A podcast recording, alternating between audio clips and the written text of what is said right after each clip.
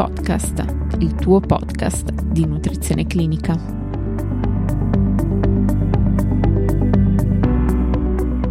Benvenuti a tutti. Oggi, grazie al contributo della dottoressa Tressini Ilaria, dietista dell'azienda ospedaliera universitaria integrata di Verona, con laurea magistrale in scienze della nutrizione umana, che ha conseguito anche vari master, coordinatrice didattica SIMPE e primo autore di 11 pubblicazioni scientifiche, oltre che coautore di molte altre, parleremo di gestione nutrizionale nel paziente con diagnosi di neoplasia pancreatica.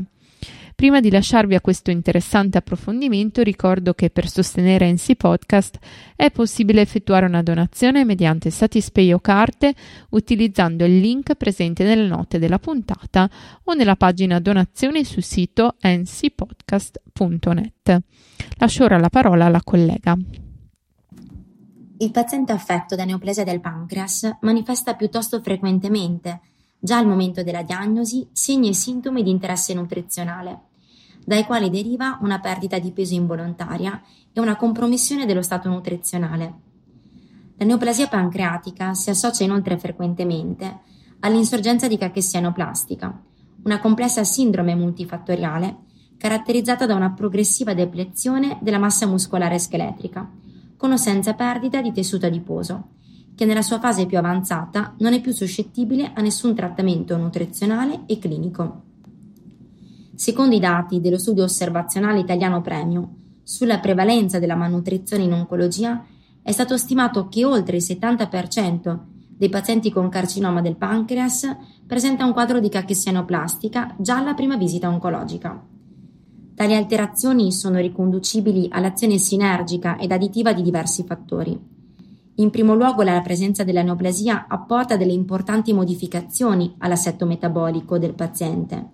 che si esplicano da un lato nella riduzione dell'appetito e dall'altro nell'aumento dei processi catabolici, soprattutto a carico del patrimonio proteico muscolare scheletrico. Inoltre le modificazioni anatomiche indotte dalla presenza della neoplasia, come la compressione ab estrinseco del dotto pancreatico principale quando il tumore interessa la testa del pancreas e dagli interventi chirurgici di esportazione parziale o totale della ghiandola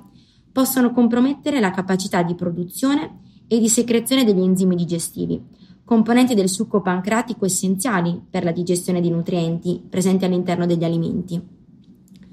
Si viene a configurare di conseguenza una condizione di insufficienza pancreatica esocrina che non rende possibile un'adeguata digestione e conseguente assorbimento soprattutto a carico di lipidi e di vita- delle vitamine liposolubili,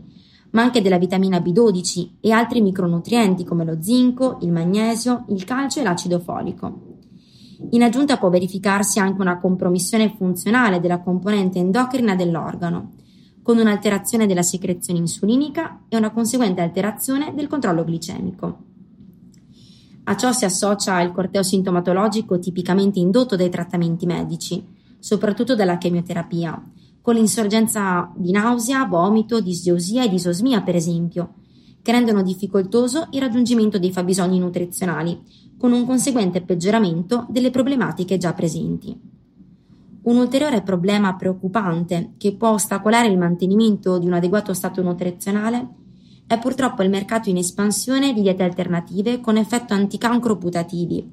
che sono promossi da libri e siti web, nonostante la mancanza di prove scientifiche di supporto.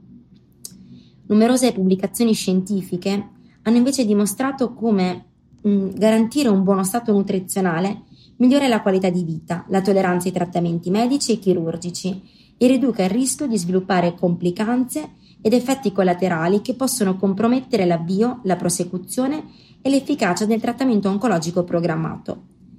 Pertanto, come sottolineano le raccomandazioni aggiornate del gruppo di lavoro italiano intersocietario per il supporto nutrizionale nei pazienti oncologici, i pazienti affetti da tumori che potrebbero influenzare negativamente lo stato nutrizionale, tra cui l'enoplasia del pancreas in stadio avanzato o in trattamento attivo, dovrebbero essere indirizzati direttamente a specialisti in nutrizione clinica per una precoce valutazione nutrizionale completa, comprensiva di anamnesi clinica e nutrizionale di una dettagliata analisi degli introiti alimentari che devono essere rapportati ai fabbisogni nutrizionali stimati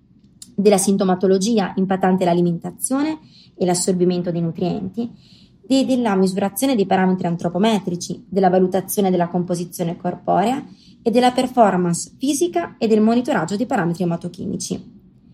In relazione all'esito della valutazione nutrizionale viene pianificato ed organizzato l'intervento nutrizionale in base alla funzionalità intestinale, all'assunzione spontanea e tollerata degli alimenti, alla sua efficacia e alle esigenze del singolo paziente.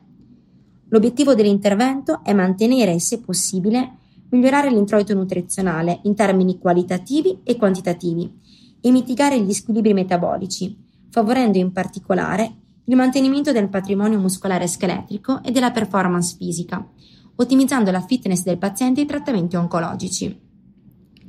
In accordo con le linee guida ESPEN, esso deve, deve includere il counseling nutrizionale personalizzato come prima linea di intervento, con la possibilità di utilizzare i supplementi nutrizionali orali per ottimizzare il raggiungimento dei fabbisogni nutrizionali orali. Qualora l'approccio combinato fra counseling nutrizionale e supplementi nutrizionali orali non garantisca la copertura del 50-60% dei fabbisogni nutrizionali giornalieri stimati, oppure il transito gastrointestinale non sia percorribile ai fini nutrizionali, è necessario valutare la nutrizione artificiale. Deve essere assicurato uno stretto monitoraggio nutrizionale per adattare le misure di supporto all'andamento delle condizioni cliniche conseguente anche ai trattamenti oncologici.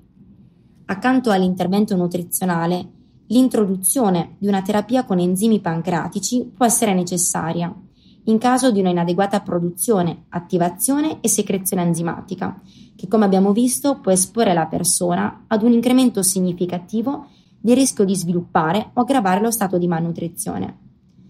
Un'adeguata e corretta assunzione degli enzimi pancreatici favorisce la funzione digestiva e riduce il malassorbimento, con conseguente miglioramento dei sintomi tipicamente associati a tale condizione, dello stato nutrizionale e della qualità di vita dei nostri pazienti. Per oggi è tutto, vi do appuntamento alla prossima puntata. Ricordo che nelle note della puntata sono disponibili le fonti citate e un'infografica riassuntiva. Per ulteriori approfondimenti vi invito a seguirci nelle nostre pagine social, Instagram, LinkedIn e sul canale YouTube di NC Podcast. E per qualsiasi informazione potete contattarci all'indirizzo info-ncpodcast.net. Ringrazio ancora la dottoressa Tirestini per il suo contributo e vi auguriamo buone feste.